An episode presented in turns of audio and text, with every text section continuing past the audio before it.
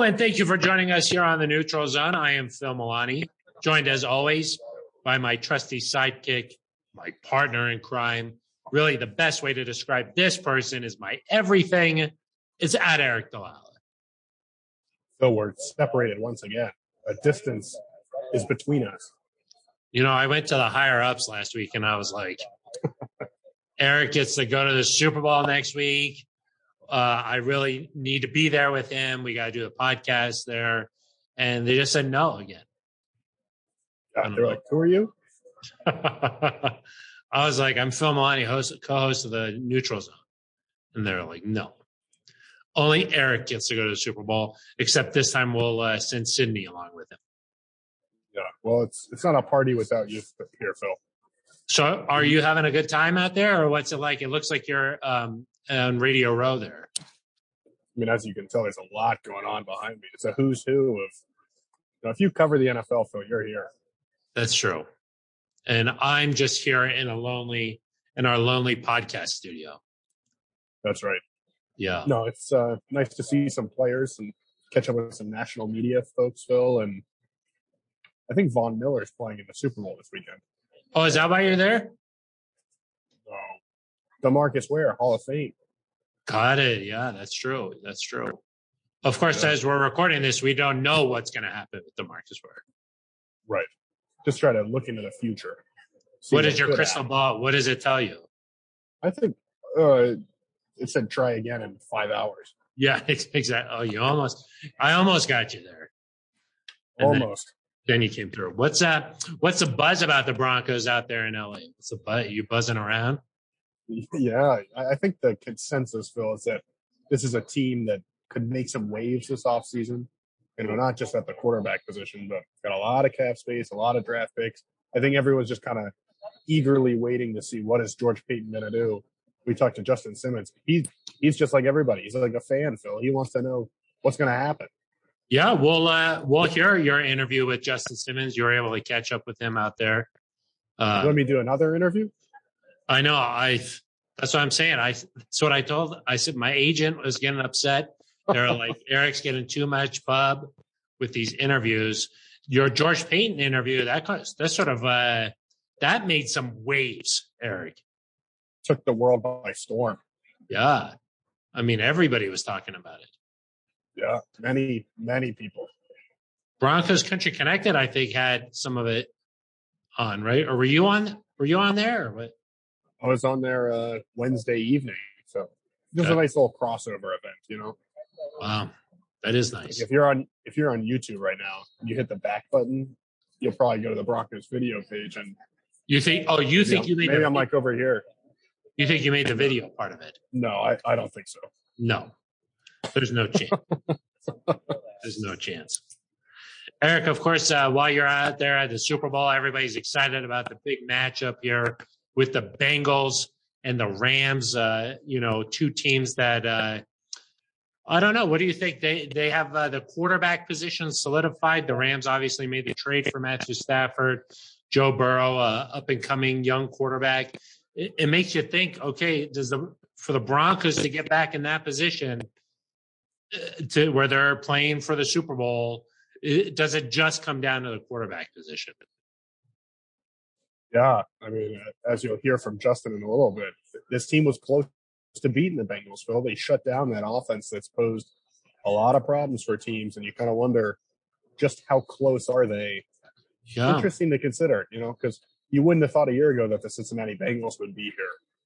Exactly. Maybe you would, because you know you know a lot, so maybe you knew that. But Well, when the don't know if I trade for that. Stafford happened, I was like, okay, the Rams are definitely going to. And then, but uh, from the AFC, I just didn't know, so I didn't know. Yeah. But uh, I, I let's uh, we'll get into that maybe after we hear from Justin Simmons. Let's talk about how close uh, is this Broncos team to maybe where next year maybe we're not uh, separated, maybe we're both at the Super Bowl covering the Broncos. you think they'd send you for that? I don't know. I don't know. Where I think it's in Ar- is it in Arizona next year? Is that is that right? I could not tell you. I don't know. I only like to look one Super Bowl at a time. You know, that's what I Right. You'd be where your feet are at the Super Bowl. Exactly. Did Justin Simmons tell you that?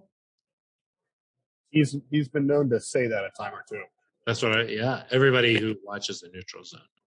Somebody just wanted to be on the podcast with me. Wow. Shame, shameless, uh, yeah, photo bomb right there. Aric, We don't uh, well, we so don't we'll endorse about, anything that huh? we don't endorse anything that happens to come behind you. That's just No, they're not sponsors of the show, um, but they could be if they wanted to be, maybe. depending on what they are. yeah, exactly. So we'll talk about uh, with this Broncos team. What what uh, what exactly is going on this off season where they could be in a position where maybe they're competing for a chance to be at the Super Bowl next year? Is that crazy? It kind of feels crazy to talk about, but maybe it's uh, it's relevant. I mean, it seems a little bit crazy, but I, I think, you know, depending on what you do at the quarterback position, we'll, we'll get into it more. But I, I don't think it's out of the question. It feels crazy to say, but maybe it's not as crazy as we think. Yeah. We got a we got a couple of voicemails and uh, and emails to get back to uh, Aric. We've uh, we haven't done that the last couple of weeks, but we have some uh, that we felt were worthy, or at least Ben Swanson did. If Ben Swanson thinks they're worthy, then you know. he he's back here with me. We're the only people here. We had to turn on the lights uh, at the facility and everything, you know. Just, yeah, you shoveled the the front walk. Aric, I would be uh, remiss though if uh, before moving on uh, to your interview, if I did not mention that this is our 200th episode of the No, Neutral. is it? It Wow. is. It seems It's, it's like just yesterday that we were sitting in the old podcast studio, just starting off, and we're. That was the first time we'd ever met. Actually, it was the first episode. Yeah.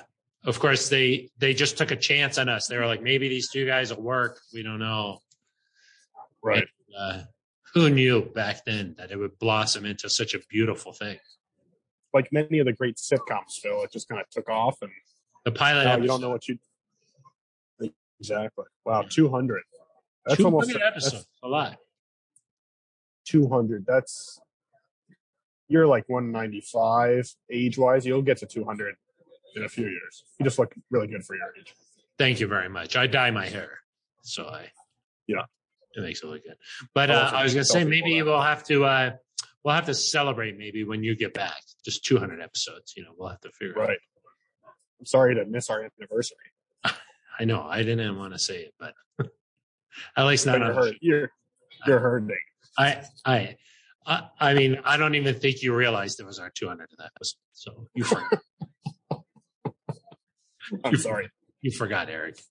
Yeah, Yeah. I was gonna stop. I was gonna stop at the store on the way home and get you something nice. Yeah, yeah. Would that be so much? After everything you've done for me, I know. You are my everything, but I guess I'm not yours. maybe I'll remember 300. Maybe 300, yeah. If we make it that far, you know, That's true. I don't know. No guarantee. Exactly. So, but yes, thank you to NZ Nation for sticking uh, through with us here. 200 episodes would not be possible without NZ Nation. No, we owe it all to them. They would have canceled us a long time ago, but it just does such big numbers. You know, Exactly. They had no choice, really. they they had to stick with us, and uh, we we thank our listeners. So we uh, we'll uh, we'll repay the favor when we get to uh, the voicemails and the email later on. So, Aric, do you want to tee up your interview? Oh, I'd be honored. Yeah. So we're out here at the Super Bowl. A lot of big names, big stars. Justin Simmons here as we're recording a nominee for the Walter Payton Man of the Year. But so we talked some football too. And uh, interesting to hear his thoughts, not just on Nathaniel Hackett, but the defensive staff, what comes next, and how good is this Broncos team? All right, Justin, we're here at the Super Bowl. To start off, Nathaniel Hackett's energy is, it's been talked about a lot. How much do you think that helps in the season? You know, maybe you lose a game, lose a couple games in a row. How much do you think that helps kind of get the guys going and not fall into those lulls? Yeah, I think it helps a lot. Um, you know, obviously there's going to be guys on the team, you know, like myself that are going to, um, you know, be able to have to, you know, have the energy, you know, just be able to kind of stay the course. Right? It's it's the NFL season. You're going to lose some games. You're going to win some games. And um, but I think from a from a leadership standpoint, you know, uh, you know, with, with, Coach Hackett, like he's going to be able to do that kind of like above and beyond. And um, I think guys are going to be able to feed off of that. Um, guys are going to be able to kind of appreciate that, but that's all going to come with just getting to know them. You know, obviously over OTAs and throughout training camp, and then you know you get into the season. You know what this team's about. You know what the coaches are about, and you're able to hit the ground in, in full force and just you know kind of buy in and believe in that. He he's obviously an offensive mind, which the Broncos haven't had in a while. But for you, defensively, Ejiro Evero is kind of rumored, reported as the guy that's going to come in as a defensive coordinator. Have you talked to anybody about him and what would it be like to stay in the same system for you? Yeah, um, yeah. Obviously, I've heard the rumors. Um, yeah, obviously, no idea. You know, kind of like what's going on there. But um, as soon as I heard the rumors, you know, I kind of reached out to some um, teammates that you know, um, former teammates and and guys that I know that have kind of played, you know, with him or just been around him or um, in the system or you know whatever, whatever the case, however you're related, and you know, that heard nothing but good things.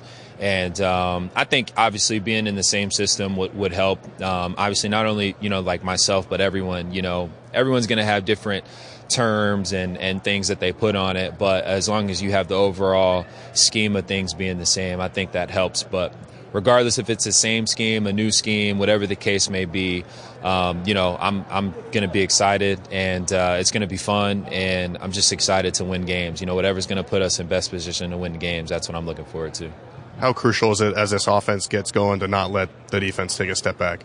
Yeah, it's going to be extremely. It's going to be extremely crucial. Um, you know, it, you know, if anything, offense gets going. You know, we're just going to have to be uh, better.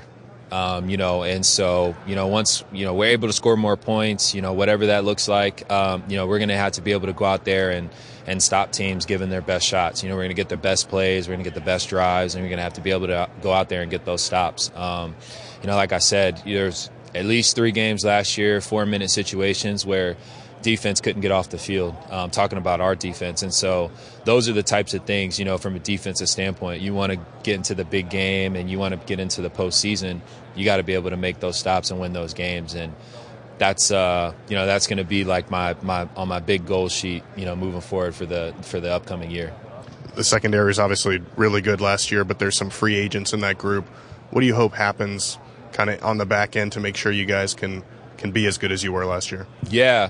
Um, you know, it's it's going to take a lot of uh, camaraderie and uh, and just like you know, every year, you know, you just get a new group of guys, and you always just got to find ways to just buy in and click and just find meaning behind just the meetings and the practice time that you get, right? Because once you once you're able to do that, you're able to invest and buy in a little bit more to each other, and then that transitions to the field.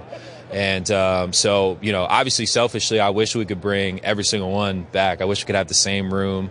Um, I absolutely love those guys and getting to getting to work with them and just being around them. But um, you know, for the for the room that we're going to have, um, you know, in the upcoming year, just got to be able, you know, obviously, and that's my job to be able to just buy in and uh, and just you know be one unit, you know, like one heartbeat, and that's going to be the most important thing. So I'm looking forward to that. A lot of draft picks, a lot of cap space. I know fans are really excited to see what is George Paton going to do with this thing.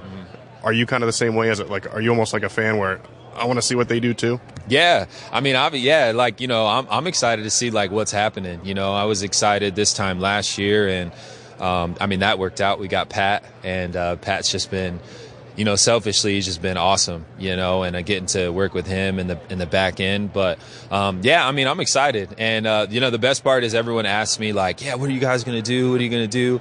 You know, like, uh, and I'm just like, I don't know. Like, I'm I'm excited to see just as much as you guys, but. Um, I know that I do know that you know with George running the show, um, you know we're going to be set up for the best possible chance um, you know, to really make a run at this thing. And um, that's really what I'm excited to see is how all that pans out. Last one for you, Justin. We're here at the Super Bowl. Obviously, the Bengals are playing this weekend. You guys pretty much shut them down when you played in Denver. It was a really good defensive effort. Does that give you kind of optimism for how things can be moving forward, or is it give you kind of like, oh, we were so close? Yeah, um, it's it's yeah, both. Honestly, um, you know, definitely optimism because um, I mean we knew how how good of a team you know we were.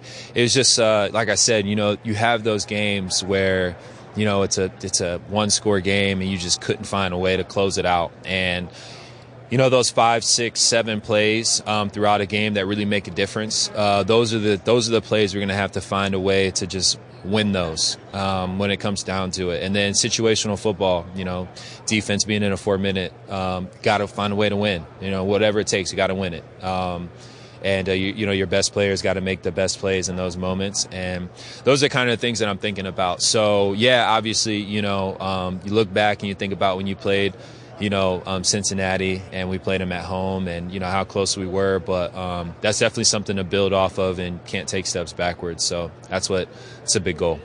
Perfect, Justin. Thanks for joining us. Yeah, thanks for having me. Man. I appreciate it. Thanks to Justin Simmons for his time. Phil, we we love catching up with Justin. He always makes time for for us, but we're always appreciative. You know, it doesn't. We never take him for granted. Yeah, Justin's our guy. You know, you could just tell there, even on camera, you guys got a rapport. You know, I mean, you, know, you could just tell. Rapport. Yeah, yeah, you can just tell. And Phil, I didn't feel quite right. I, I don't know if I've ever done a stand up, like an interview like that on camera. Yeah. I didn't know what to do with my hands. Yeah, you had the cell know. phone there. That was probably not, that was an ideal. Let's just say that. that was an ideal. The distance that you guys were standing apart from each other uh, felt uncomfortable. Let's just say it felt uncomfortable.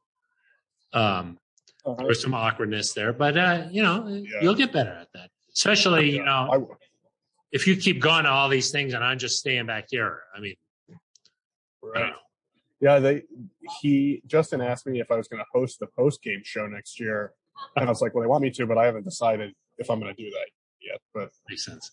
You're talking about the Broncos post game show featuring Todd Davis. That's the one, yeah. Yeah.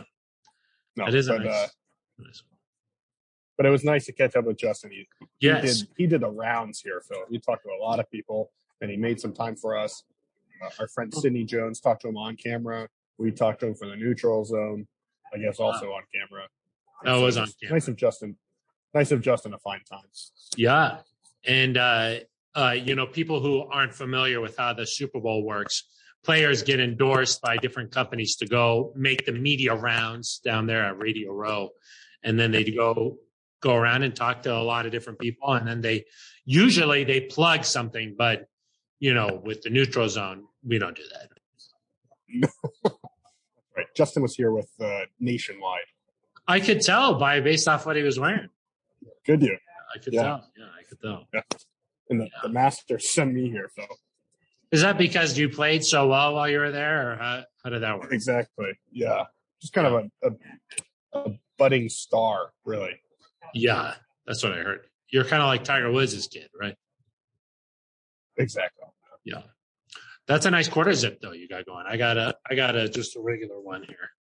Thanks. I was walking through uh Radio Row here for a lot going on and someone yelled out to me, "Elite QZ." I was like, "Wow, Elite QZ." What is it?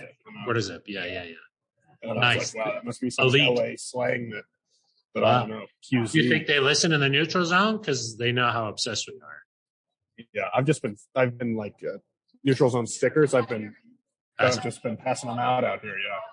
Good, good. That's uh that's guerrilla marketing right there, just on the ground. Yeah, yeah. That's how you broke your your fan base. uh, let's get into a couple of things that Justin Simmons said because this uh, is the first time we've heard from him since Nathaniel Hackett uh, was named the next Broncos head coach here. Uh, what what were your what was your uh, general takeaway on, on, what he was thinking there? Because since Justin's been here, um, I guess other than his rookie year, it's been all defensive minded head coaches.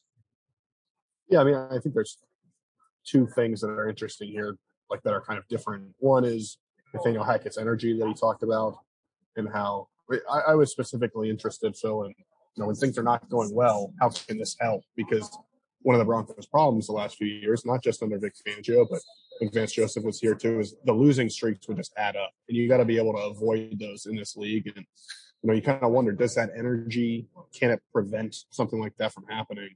Justin made it seem like having that, that type of leadership style from the head coach uh, could really pay dividends in that respect. So that was interesting to me. And then, yeah, from, I mean, from a pure football standpoint, Phil, obviously we've all seen the, the rumors, the reports about Ejiro Evero coming over from the Rams. For the Broncos to be able to stay in a similar defensive system, I think is beneficial because obviously we saw how well they played last year, and you don't have to kind of relearn everything.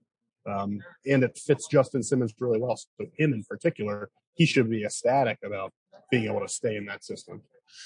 Yeah, I would think so. I mean, uh, I it's interesting from a defensive uh, perspective.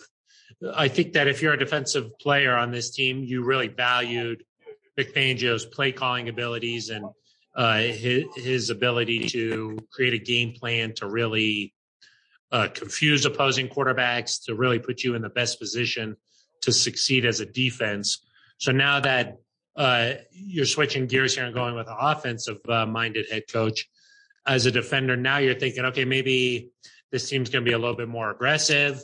Maybe uh, they're going to be more uh, trying to score more points. So that changes the way you play defense a little bit here. And I thought it was interesting where Justin like really just focuses on the defensive side of the ball and said, you know, there were several times at the end of the game where they couldn't get off the field, couldn't get the ball back to the offense. You know, I think so many people just think, oh, Broncos, the defense was good, the offense was bad, and then that's it. But Justin really is uh, hard on himself, feels like uh, this defense needs to be even better now. Yeah, I mean, he's not wrong there because for as good as the Broncos were scoring wise defensively, they did allow a lot of long drives. And there were games where they needed a stop and they couldn't get off the field. Um, and, you know, we'll see. Uh, I think it's going to be hard to replicate Vic Fangio's success as a play caller, but maybe this new, you know, regime comes in and maybe they find a way to help these guys generate more turnovers, or maybe they call plays a little bit differently where you know, you can force some more three and outs instead of holding teams to three points. And you do that a couple more times a game, so that changes the entire tone of a football game. So be interesting to see how that plays out there. Yeah, most definitely. I mean, just uh, I think what Justin said, there's like five or six, seven plays per game that he feels like if the Broncos can win those, then that that would have changed uh, the outcome of a lot of these games here. And I, so, I suppose that's probably true for every team in the NFL where you look back and games are decided with you know five, six, seven big plays. So uh, the right. key to win those. But uh, Aric, if you ask me though, like I think the Broncos last year, maybe their formula for success was time of possession on offense, playing uh, bend but don't break on defense, and trying to win some of these games in, in a low scoring fashion seems like now, if with uh, Hackett uh, in charge here, maybe they're going to be uh, trying to score more points here. And then, how do you think that's going to impact the defensive side of the ball? Well, I mean, obviously, if you play with a lead, it's easier than playing from behind or playing tied, or even even feel the difference between being up seven to ten points in a game versus just kind of holding on to a field goal lead for most of the game. That, that just changes how an offense can operate. Um, we know that based on what Nathaniel Hackett has said, he wants a defense that's going to change up and disguise its coverages and then have a front seven that's kind of moving around to confuse teams. If you put all those things together, you're able to build a lead offensively. To me, that suggests, hey, we're going to have a, a defense that generates turnovers that can capitalize on the mistakes of the other team, and that leads to winning a lot of football games. Yeah, uh, and I just think that like maybe they won't be as good in some of these statistical categories just because games are going to have such a different feel, you know. Right. Uh, and uh, so, like uh, when opposing teams are trying to be in this offensive shootout, maybe if that's the style that they're they're playing in some of these games, the statistics aren't going to look as good. But maybe this defense uh, has a chance to be just as good, and maybe maybe they're making some more of these big plays where, hey, they know quarterback has to throw the ball, so there's an opportunity for a you know, uh, a sack fumble or something like that. Or maybe for Justin, it means there's more opportunities to intercept the football. You know, uh, I just think that uh, maybe statistically they won't be as good next season, but at the end of the day, if they're winning these games, then who cares? Right. And a lot of that's going to have to do with what does a secondary look like? Justin talked about how he wishes that everybody could come back. Obviously, unlikely that everyone will be back, of course. And then it has to do with the pass rush. And George Paton said he wants to add a pass rusher. That's a big, uh, important piece for the Broncos to address this offseason. And you just need those key players to be able to make key plays when they're in position to do so. So if, if, you know if you give up 21, 22 points a game instead of 17, that's fine. I think if you're trading some of those points, like you mentioned, Phil, for another interception or a fumble recovery or you know a, a big fourth down stop at the end of a game, like those are okay trade offs. Yeah. Talking about uh, you know wanting everybody back, who are the free agents? Who who, who could be uh, on their way out or uh, being being re- signed here? Yeah, I mean, well, of the kind of top six guys, Kareem Jackson's a free agent. Uh, Bryce Callahan is a free agent, and um, Kyle Fuller is a free agent. I would assume, based on what we saw last year, that Kyle Fuller will probably not be re-signed. Um, Kareem Jackson came back on that one-year deal after they declined his option. You know, love Kareem. I still think he can play really well, but based on what you saw from Caden Sterns last year, I think you might want to see him in that starting role and so then you come to Bryce Callahan and you think, okay, well, he played really well. He did finish the season, though he missed some time, obviously, with an injury. Um, he's the the guy out of those three that maybe you look at it and say, okay, well, he's a possibility to to come back. And if not, you know, the Rockets are going to have to figure out what to do at that nickel spot, and they will need some more cornerback depth. But you still have Pat Surtain, you still have Ronald Darby, you still have Justin Simmons. Secondary is in pretty good shape, even with some of those question marks. Yeah, I mean, uh, it does seem like there could be a couple of changes there to the starting lineup, you know, especially with Kareem Jackson and, and Bryce Callahan there. It's possible that you're talking about two new players. And I think that's why uh, you heard Justin Simmons say that it's important that everybody's on the same page. I think he said one heartbeat, Aric. Wow. One heartbeat. That would be like some sort of scientific marvel, right? Well, I was going to say that's normally what happens on the neutral zone. You know, we just sing, yeah. you know, and we're two just, heartbeats become one. Exactly. Yeah. Exactly. Harder to do through Zoom, though. Much more difficult. Harder to do. But yeah, I mean, I think that for Justin Simmons, somebody who always really preaches uh, communication, that's something that he's always harping on, you know, that that sort of thing. Uh, there could be some changes coming on the defensive side of the ball. Um, the other thing he said that is he's confident in uh, the direction that George Paton takes the Broncos, uh, which says a lot. You know, when a, when one of your star players, uh, I would assume that it's safe to say Justin Simmons is one of the Broncos' star players here. Uh, when he's got that kind of faith in the general manager, I think that that's a good sign. But uh, you mentioned pass rusher there, Aric. That's probably going to be crucial for this Broncos defense. Uh, if they if, um, end up playing games the way that they want to here. You know, where where there's more scoring, then pass rushing becomes uh, much more critical here. Yeah, I, I mean, no question. The the pass rush has to be better. George Paton said that. I think the term he used, Phil, that they're looking for is a mismatch type rusher, which is interesting because that's what you think Bradley Chubb is supposed to be, right? Like that's what you hope he can be. But clearly, even if he kind of gets to that stage, they want somebody else. Um, and they're going to need that because, so you think about the teams in this Super Bowl, and we'll talk about this a little bit more, but but you fear Aaron Donald. You fear Von Miller the way he's playing right now. You fear Trey Hendrickson for the Bengals. The Broncos need one of those pass rushers that, like, opposing offenses are like, what are we going to do about that guy? Yeah, well, Aric, uh, before you went out to the Super Bowl this week, you and I had this conversation in the office, and we were like, do the Broncos on the defensive side of the ball have a player that opposing offenses are really just game planning against? Hey, what are we going to do about this guy?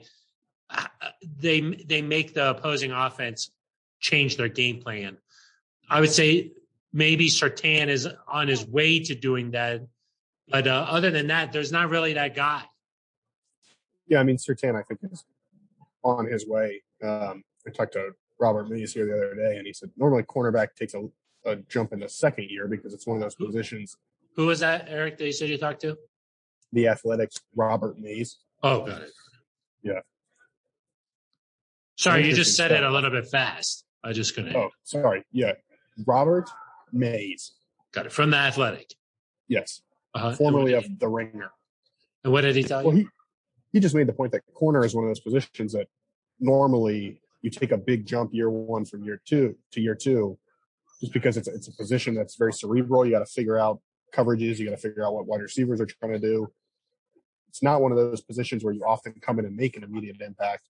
And so because Surtain had such a good rookie year, he expects a lot from him this season. So I think Surtain will fit in that category this year. And then I would say Justin fits there from the standpoint that I think offenses know if your throw, you know, is not right there, or if you're not quite sure where you're going with the ball, this guy can come out of nowhere and pick the pass off and kind of change things. Yeah, and, and I would just say it's harder to have that impact on a game plan from the safety position. You know, it's it, uh, there's few safeties out there where you're really worried from a game plan perspective. But like, for example, this week I'm sure, and last week the Bengals have been game planning. What the heck are they going to do about uh, this pass rush from the Rams? That could be a big uh, impact on this game, obviously.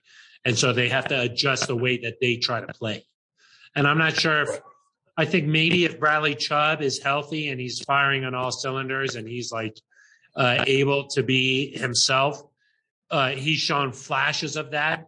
Well, I think the key for him is going to be to stay healthy, obviously, and then be able to do it on a consistent basis, Aric. Um, but uh, regardless of that, they need somebody on the other side of the ball. They need to be able to get it uh, uh, to the quarterback a little bit easier. You know, they need to be able to not have it be like a coverage sack or like they need. They just need guys who can win one-on-one battles automatically. You know, and I'm just not sure. Like as good as Malik Reed developed uh, into, Jonathan Cooper has been playing well. Stephen Weatherly, these guys were fine players, but they're not the kind of players where uh, you're like, we got to get a tight end over there to chip them. You know, uh, it, Right.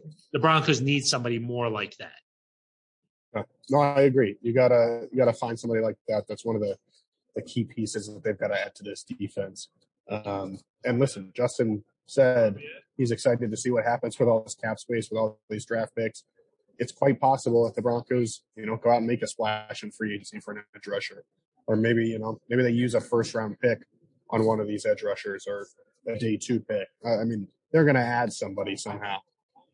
Yeah, I mean, I think that's one of uh, the exciting things about the Broncos is that they're in a position here with the cap space, with all of their draft picks, that they could really make some moves this offseason, Aric. And I think that sort of leads into our uh, second uh, topic of conversation here on the neutral zone, and that is.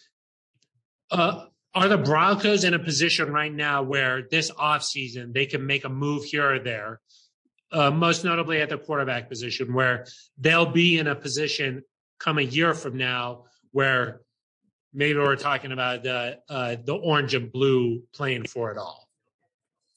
Yeah, I mean, obviously, it's going to have to be a major acquisition, I think, to get there because I think when you get to the playoffs, so as we've seen, it's a it's a lot about quarterback play. You know, who you got to have the team around you, but who can make the big plays when it matters.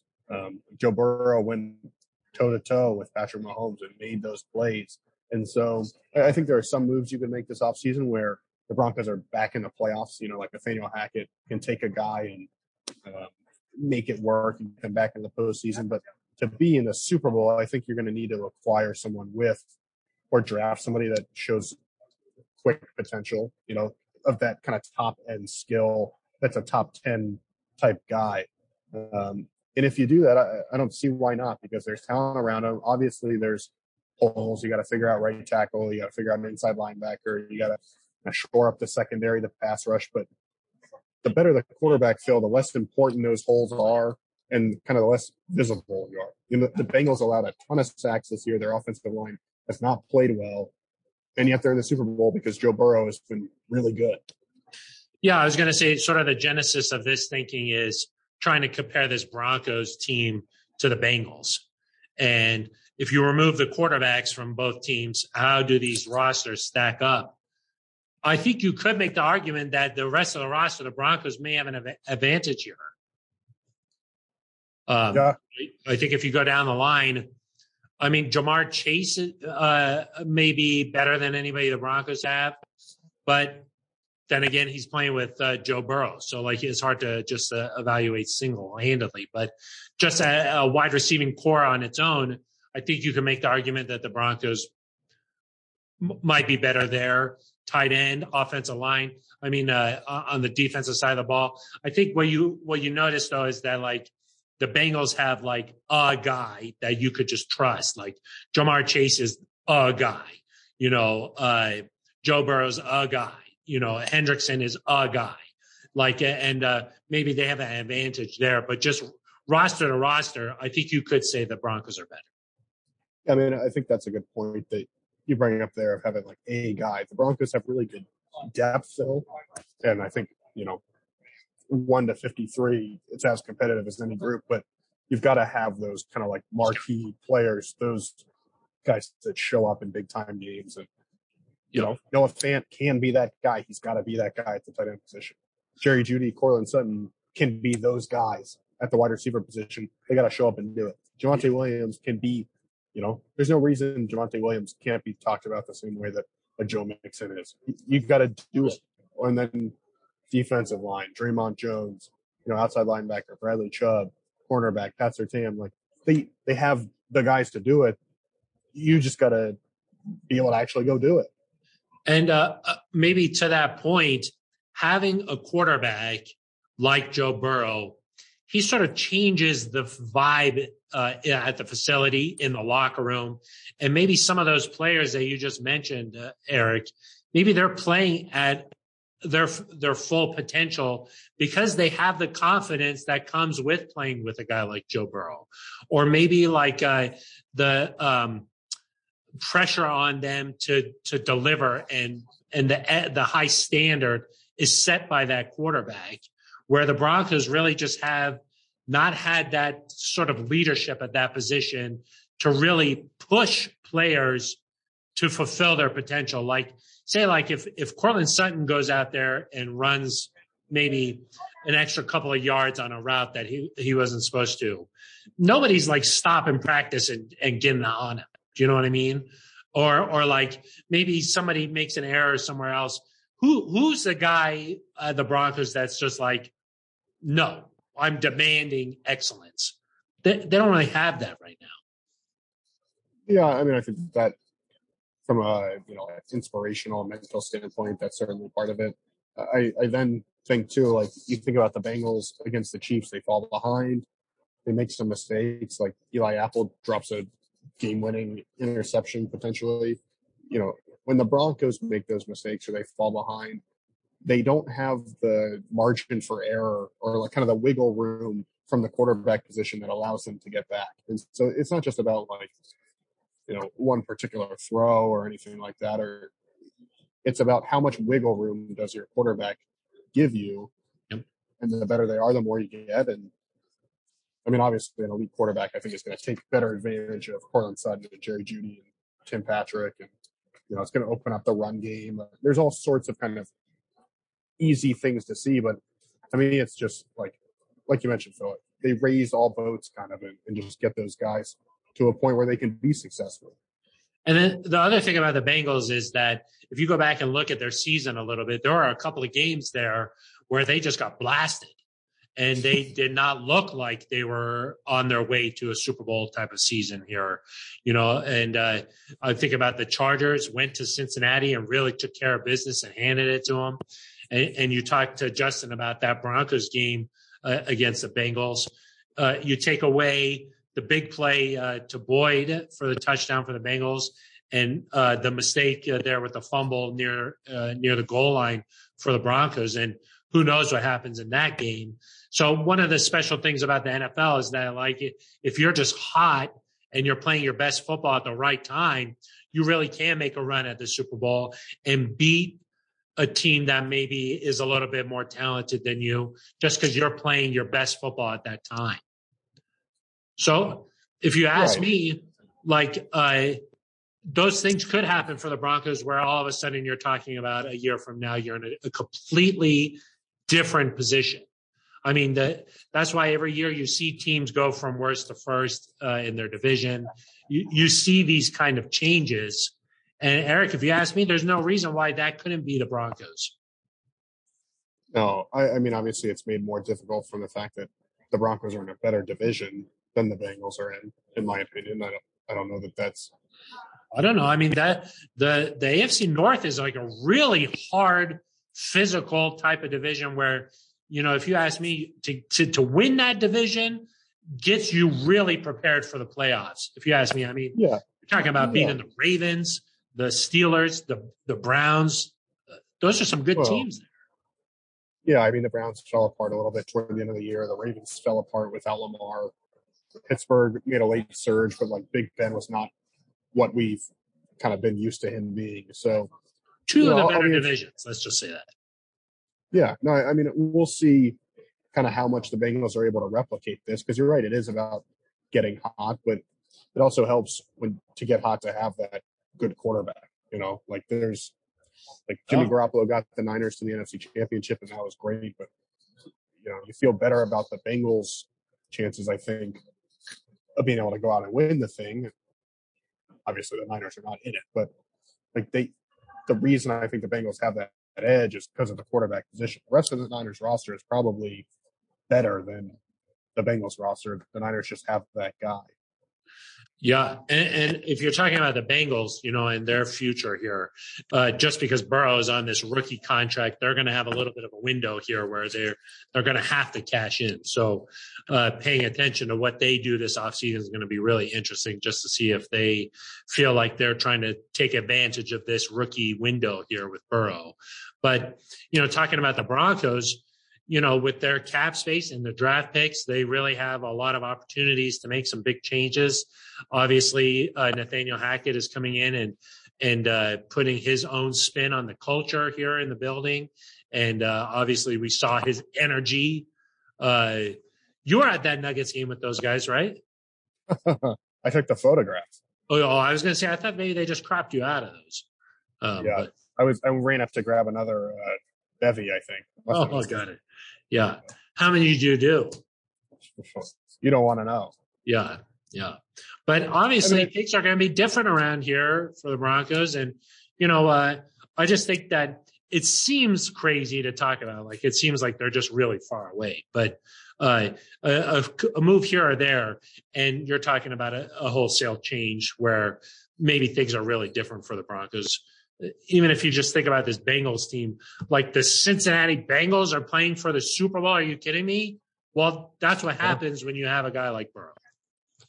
Well, uh, it's all about how often can you be in the mix. You know, like who knows if they win this weekend? It, it would be an upset if they win.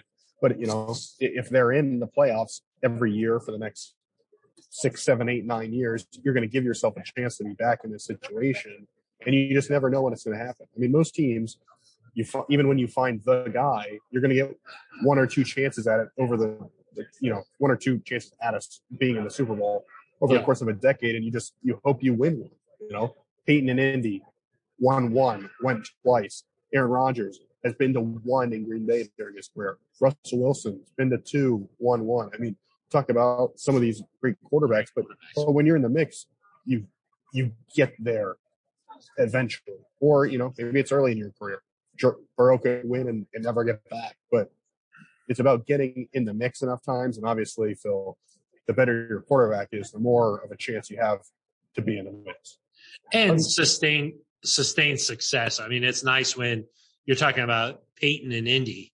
You knew every year they were going to automatically win 11, 12 games right off the bat.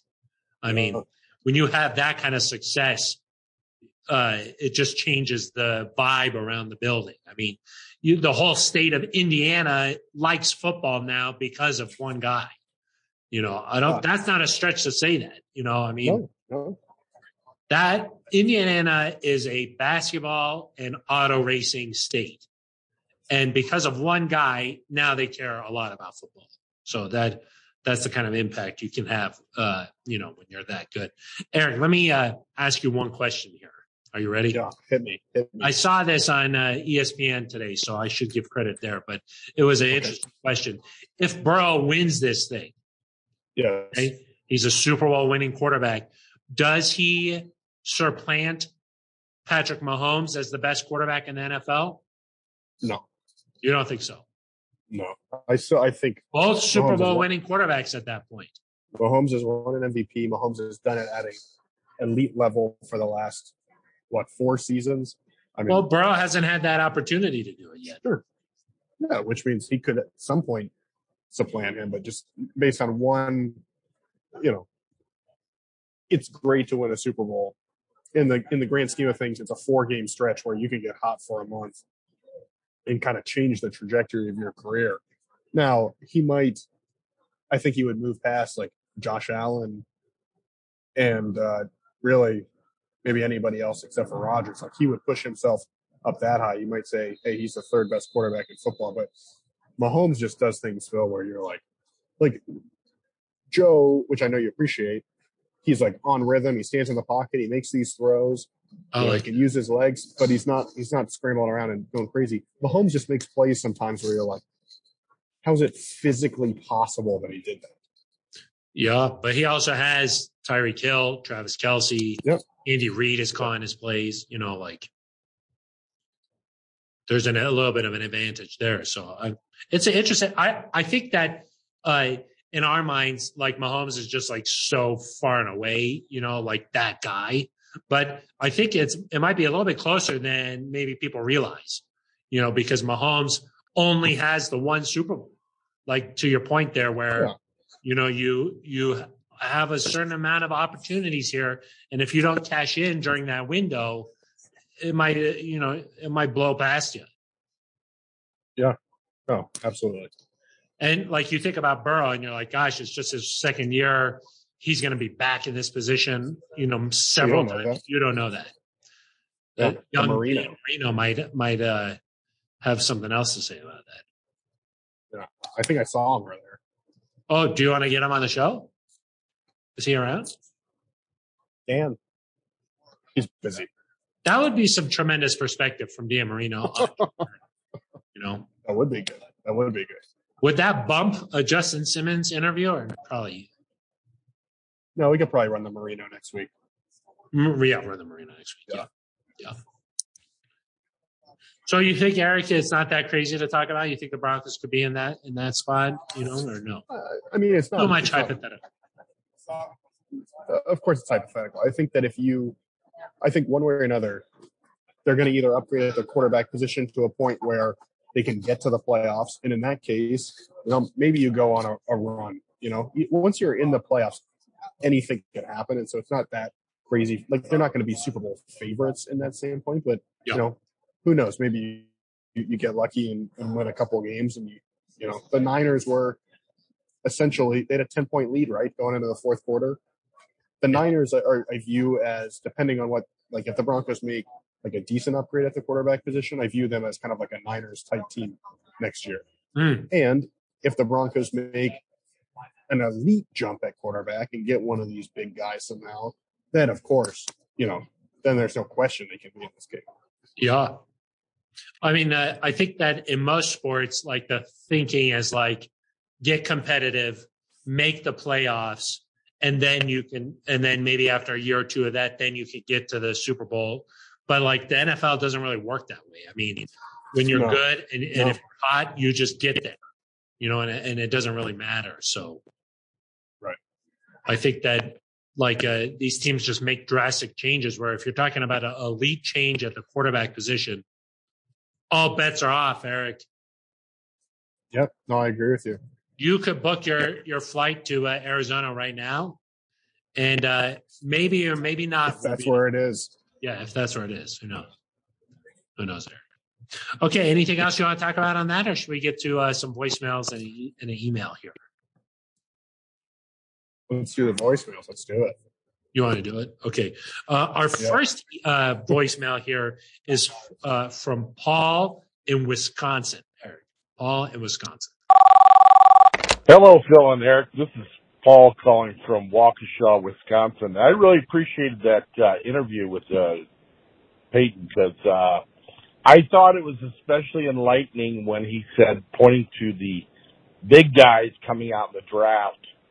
To me, that says they're looking at Russell Wilson and or Aaron Rodgers, and they want protection, and that's something probably that Aaron Rodgers he's looking at. You know, I got a great left tackle, I got a really good left side. I want protection, and I'm thinking that uh, Broncos might be going early on offensive line, which I think is really exciting. So.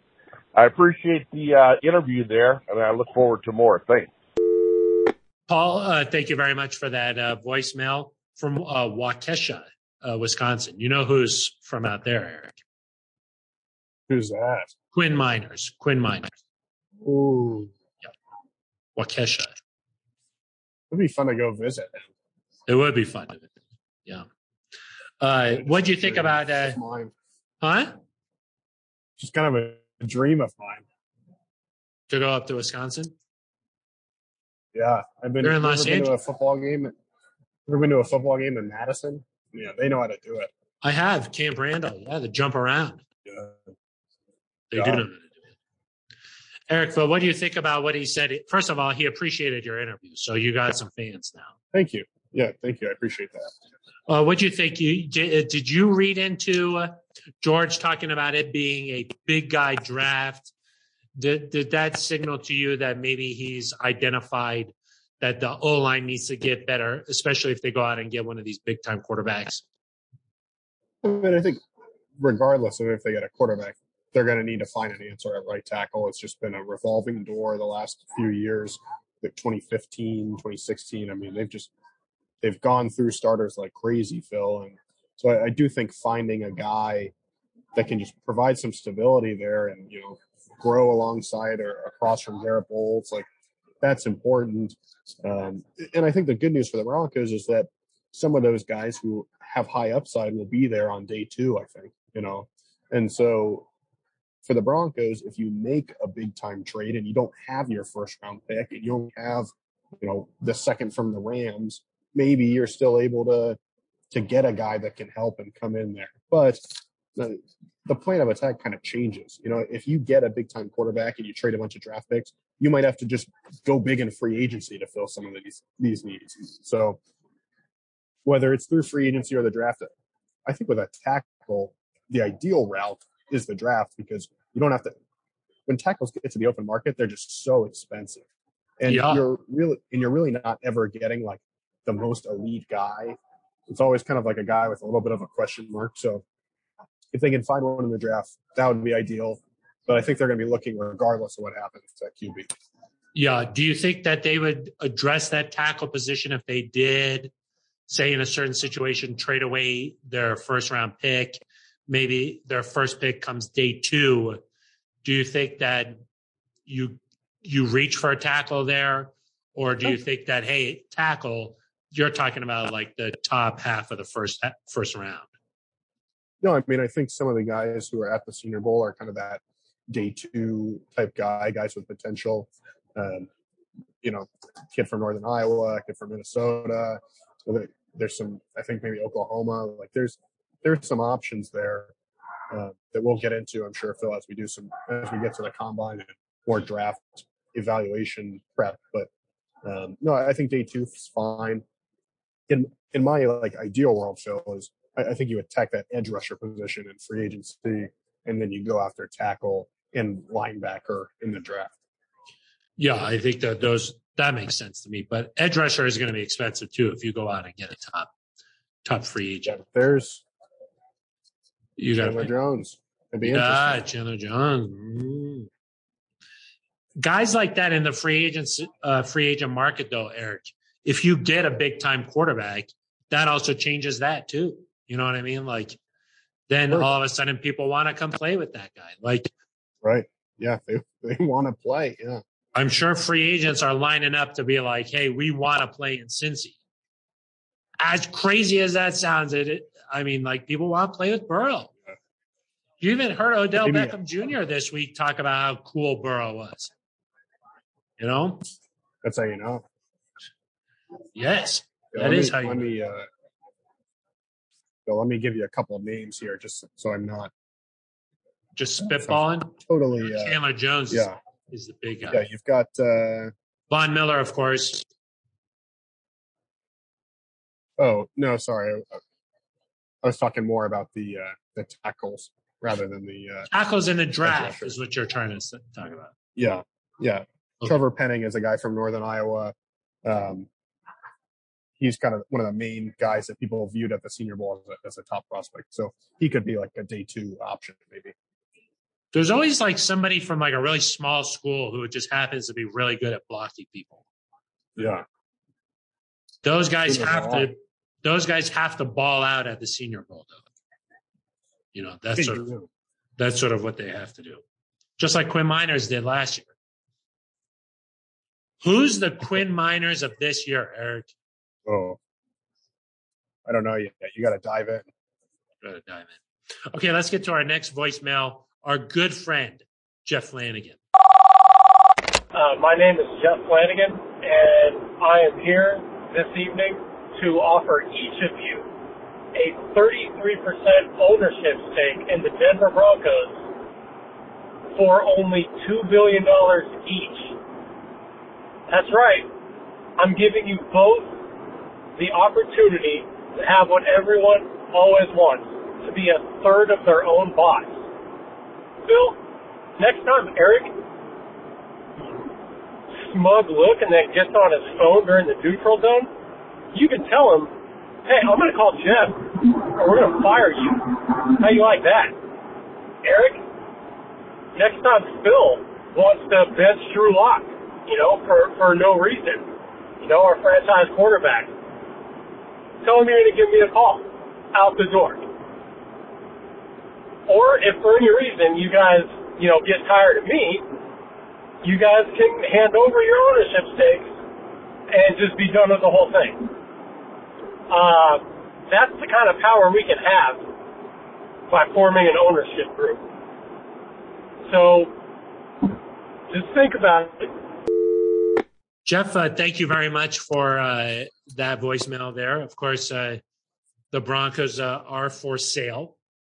Uh, that was announced this week, and uh, or that was last week, I guess. huh? Last week, Jeez. time's flown. So I just was thinking about the math, though, there with uh, what Jeff was saying was that if you and I each want to contribute $2 billion, then the three of Yeah. us could own the Broncos.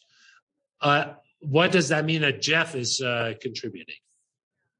I I just, think uh, that means that, that Jeff is smart enough to be in control because he Right. knows he knows numbers. He knows what he's doing here. And then he said that if you and me wanted to kick him out of the ownership group, that wouldn't be possible. So, We wouldn't do that. no, But we I- would never do yeah. that. we But did tell Tom Magnetti if we put a bid together that we would consider him as a, a shareholder. that is true. Maybe he could be like the uh, uh, president or something. Right, it's possible. Yeah. Do you think that uh, though. It'll um, be interesting. If you had, like, say, in a, some kind of crazy world, you were a billionaire, do you think it'd be fun to own a, uh, an NFL team? Oh, it'd be great. Of course, Like, is that something you would want to put your money toward? yeah. I mean, one, it's a great investment. Two, you get to fly around and, and watch football. You know, you're probably on like a private plane. You got your own entrance. You see the owners' entrances at some of these stadiums we're at, Phil. Like, you just drive your car like into the locker room, basically. Yeah, you It's just, awesome. it is pretty you, awesome. you, you, you watch a game from like a nice suite. I mean, it'd be, it'd be fun. Yeah, of course that would be great. It's but it's sort of like uh, those guys live that kind of life anyway. But if you are a sports fan and you have that kind of money, like that is sort of the perfect situation because then you it comes with a little bit of a clout. You know what I mean? Like Right. Jerry Jones has that helicopter pad, uh, you know, at the Star.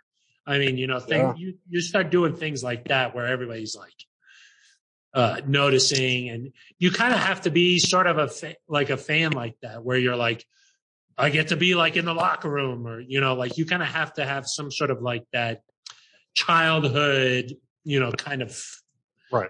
You don't just do it to just like put your money towards it. Right. Of course. That that uh, is kind of interesting. Yeah, it's a fun way fun way to spend your money if you have that kind of money. I guess, huh? Oh yeah. Aric, uh, and then the last thing I wanted to get to uh, here was uh, an email from uh, our good friend Andy Maines. Oh, Andy, what's going on? Yes. Uh, he says, What's up, fellas? Andrew from Connecticut again. Uh, he's chiming in about the quarterback situation. He says, uh, I don't think we necessarily need an Aaron Rodgers to be a playoff team. We just need a top five to six quarterback, no matter what it takes. We have a really good team all, all around. Weakest link is at the quarterback position. Uh, and he, he says this is uh, in particular note because you won't be able to hold this roster together for too many years. So uh, he kind of goes on to say, like, uh, gosh, wouldn't it be just great if uh, Drew Lock could sort of figure it out and go out there and be the guy? But uh, he doesn't really see that happening right now. So um, he just says, you know, maybe you don't necessarily need to go out and get that top guy. Obviously, there's a lot of reports about Aaron Rodgers or Russell Wilson making a big trade like that. But he says maybe you could get somebody else and still be in a really good spot. What do you think? Yeah, a lot there. Thanks for the email, Andy. Um, I think, well, let's start with Drew. I, I think the problem with going that route is that, like he mentioned, the roster is ready to win. You can't hold it together for that long. So I think you need somebody that can step in and make an impact, unless you're going to go the rookie route and kind of commit to developing that guy, giving him some some time to work things out. But you don't you don't want to just waste a year of like maybe this will work, maybe it won't. It's time to go. I'll say the other thing with Go that time. in terms of Go time. Exactly. The, the the thing with developing the roster and, and keeping it in place after these contracts is that you really become dependent upon your ability to draft. And we know that George Paton did a great job his first draft. We know how much of an uh, emphasis he placed on that, how much he wants to build through the draft. And so I think, you know, it's a good problem to have, Phil. If your players are good enough that they need second contracts and you can't afford some of them, it's a good problem to have, which might seem counterintuitive. But I think that George has shown that he's the type of guy that can keep drafting, keep leading you to have a successful roster because that that's the key for like a team like the Chiefs that has extended all these players. You got to put good young draft picks around them to make things work. And then the last thing in terms of, oh, sorry, you wanted to chime I was going to say, well, what do you think about the the notion that you won't be able to keep this roster together for very long? It does seem like the Broncos have been able to tie up some of these guys. You know, like a Courtland Sutton, they didn't even let him get to the free agent market. Uh, Tim Patrick, they they're able to lock those two guys down. Uh, like, is there anybody who's coming up where you're just nervous about them leaving? That it would just be a huge blow to the roster. No, I mean not right now, but you're going to get to the point where you know you're going to make a decision on Bradley Chubb. Like if he has a nice bounce back year, you got to make a decision on him. Um, you know, you're going to get to the point where Jerry Jeudy at some point you're going to have to address his deal. I know we're still we're still a ways away from that, but the Broncos haven't had to deal with that issue because they haven't they've kind of missed on some of these picks in the past. Now that they're seemingly starting to hit, you're going to have those decisions at some point. I don't I don't think it's an issue for this year, for next year. You know, eh, that's a three or four year down the line type of problem. But I'm just saying that you have George Paton because of his because of his value and his ability to draft. To so reload. I think he, yeah, I think he'll be able to do that. Um, Okay. in- in terms of the quarterback conversation, I don't disagree that like a top eight guy would get it done. It's just that it seems like Phil this year, it's either you know somehow get one of those top two or three guys, or you know maybe you're looking more at like 15. You know, it's it's not like a bunch of these guys are available, and so you know you either pay the price to get one of those guys if they're even available, or you I don't want to say settle, but you you go with someone who's a little bit lower. It's not like we're going to the uh, the old market and we're like, hey, I want to I want a quarterback. You know, like Yes, you kind are going to just take what you can get. It, it is interesting about like the timing and the luck that is involved in some of these things, and just sort of where your organization is. Like for for example, the Bengals fell into Joe Burrow or like uh, Jacksonville fell into Trevor Lawrence, and those things just sort of just uh, fell into their lap. On the other side of that situation, though, like the Rams, they were like, we need to get better at the quarterback position, and they went out and made a trade for Matthew Stafford. So like, uh, those are two teams that went about it in different ways. For the Broncos this year, it doesn't seem like there is that quarterback that's worth like moving from nine all the way up to like a top three pick, you know, like the 49ers did last year. It doesn't seem like there's that guy in this year's draft. Uh, who knows? But uh, it doesn't seem like there's that guy. And then uh, you talk about either free agency or trade market. Well, the trade market, it is those top, top guys. Uh, I think that that's where you probably are looking first. And then uh, then you maybe, if that's not an option, then you got to work your way back from that. But it sort of seems like that's what you're looking at here. You're not going to that trade market and saying, you know, hey, we'd we'd really like this guy like right in the middle because Yeah, he's going to cost a little bit less capital. Like you don't get to No. choose that. Like it's Yeah. just who could be available. You know, you know if if Kyler Murray becomes available for some reason, if if his Instagram is a big deal, then maybe that's something that's kind of like a more reasonable deal. But I, I think it was John Elway, Phil, who said quarterbacks don't grow on trees, and then he was like, "I've been shaking the tree to see if one will fall out." But It is. not a situation where you get to just kind of like choose exactly who you want. It doesn't work like that. And so the Broncos question will be, you know, three options. Do you try to land a huge name and, and spend a lot of capital? Do you go kind of like the medium route or do you go the draft route and you, you weigh the pros and cons of each and the cost and then you go from there? Aric, if they don't do any of those things, that is going to be a tough. That would be a tough sell to Broncos country. Huh? I mean, it would be. I, I think you'd have to Tough sell. really have a plan with Nathaniel Hackett and say, hey, here's how he's going to get the best out of, you know, Drew Lock if it's him.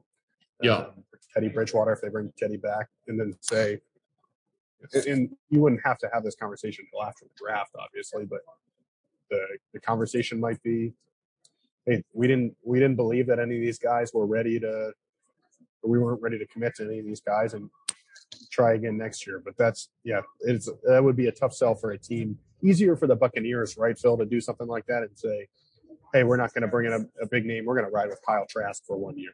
Easier for them to do that after winning the Super Bowl than it is for the Broncos. Yeah. That's what I mean. Like sort of by luck, you know, like if the Broncos maybe were really looking for a quarterback, say like next year, and then there was maybe more of those franchise guys as an option, uh, Right. like right off the bat, then maybe you're in a position where there's not just um, limited routes, and then you could be like, okay, we've got some options here. But uh, Right. it just so happens to be that the Broncos are looking for a quarterback. It seems like uh, during a year where there's not that obvious couple of guys at the very top of the draft. Who knows? One of these guys may turn into that, or maybe uh, you know the Broncos really fall in love with one of these guys. But just from a national perspective of the drafts at this point, doesn't appear like there's that guy. So, well, thank you uh, everybody for sending in your emails. Uh, Andy, thank you very much for your email there, and uh, also Paul and Jeff Flanagan for. Uh, leaving some voicemails. Aric, if people want to get involved in the show, how do they do that? Yeah, a few ways. So you can leave an email at neutralzoneshow at gmail.com. You can leave a voicemail at 707 neutral. You can follow us on Twitter at Aric DiLalla with an A and Phil Milani with a PH. How well how would you like describe those types of spellings? Kind of non traditional, I would say. Yeah. And then if uh, somebody's watching on YouTube, is there something they can do if they want? They're like, we like this, we want to do it, we want to watch this every week. You know what? You bet. You could smash that subscribe button. I mean, that could be a really nice option. You know what would be nice is if people congratulated us on our 200th episode. Be happy for us. Send in some, send in like a, some selfie videos, and I'll retweet them. The Ooh, Broncos Podcast Network can retweet them. Just it's our 200th episode. I mean, it feels like celebrating. It's a big deal. Please send in some celebration videos.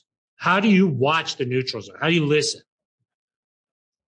I want to see the celebration videos. You got to tell us. Uh, Aric, it's our favorite time of the show. Shout outs, and then we'll wrap this thing up. You got any? Yeah, yeah. We'll we'll do some shout outs here. Uh, Justin Simmons, Walter Payton Man of the Year nominee for the Broncos. As we're recording this, we've not yet found out who's the winner, but either way, uh, Justin's third time in a row being nominated. Very impressive. Did you say seventh time in a row? Is that what you said? Seventh? Third third time. In a row. Third, third time. Sorry. Could could get to seventh eventually, but we'll Could get this. you know, we'll just have to see. Uh, and shout out to Andrew Beck, who was the National Salute to Service Award winner. He already won. Uh, he already He won that. win. He got He that won. locked up. They, yeah, they announced that already. Yeah. What do you think about uh, uh, Mr. Beck's flow? I mean, that Oh, it's tremendous. it is. Great hair. Do you think Doesn't you could pull off for something like everybody, but no, no, I don't think so. Not at all. But Beck, Beck makes it work. because you know this show we do care about hair a lot and just like i think that like i just didn't see anybody commenting on the flow. And it's just sort of like uh, hello look at that thing. It's important. it is important it's tremendous. Yeah those are some good shout outs i shouldn't mention uh, shout out liz gerald's. You know she she goes above and beyond to make those things happen. You don't She's just here. wake LA, up and so- make it happen. She's in LA. she is? Yeah, NFL honors. This is. I thought you were gonna like the camera was gonna zoom out and be like Collinsworth slide in, boom. Yeah, no, I was should've- waiting for- I should have got that. Should have got that. Gosh, that would have been nice. Yeah, That could have been a nice surprise. You would have been like 200th episode, boom. Liz Gerald's the famous Liz Next- Gerald's right we got here. this guy though. We got this guy. This guy. I Uh-huh. that is. I saw. I saw somebody behind you. It said uh, a certain type of alcohol goes beast mode. That's not family friendly. I thought you were going to walk around with like a Breckenridge sweatshirt. So Breckenridge Brewery Brewery uh, goes beast mode. Farmhouse. Yeah, I should. the, the farm the farmhouse is a farm home you know something like that Exactly. we got to get some slogans yeah Yes, we do. All right well i think that's going to do it for uh, this episode i do believe that next week we'll be back in person i think I think so, Phil. We're ready to do it. i've missed you Ready to be back. oh my gosh is everything okay there The party is just getting started. oh they're setting up for the party right Exactly. yeah, Yeah.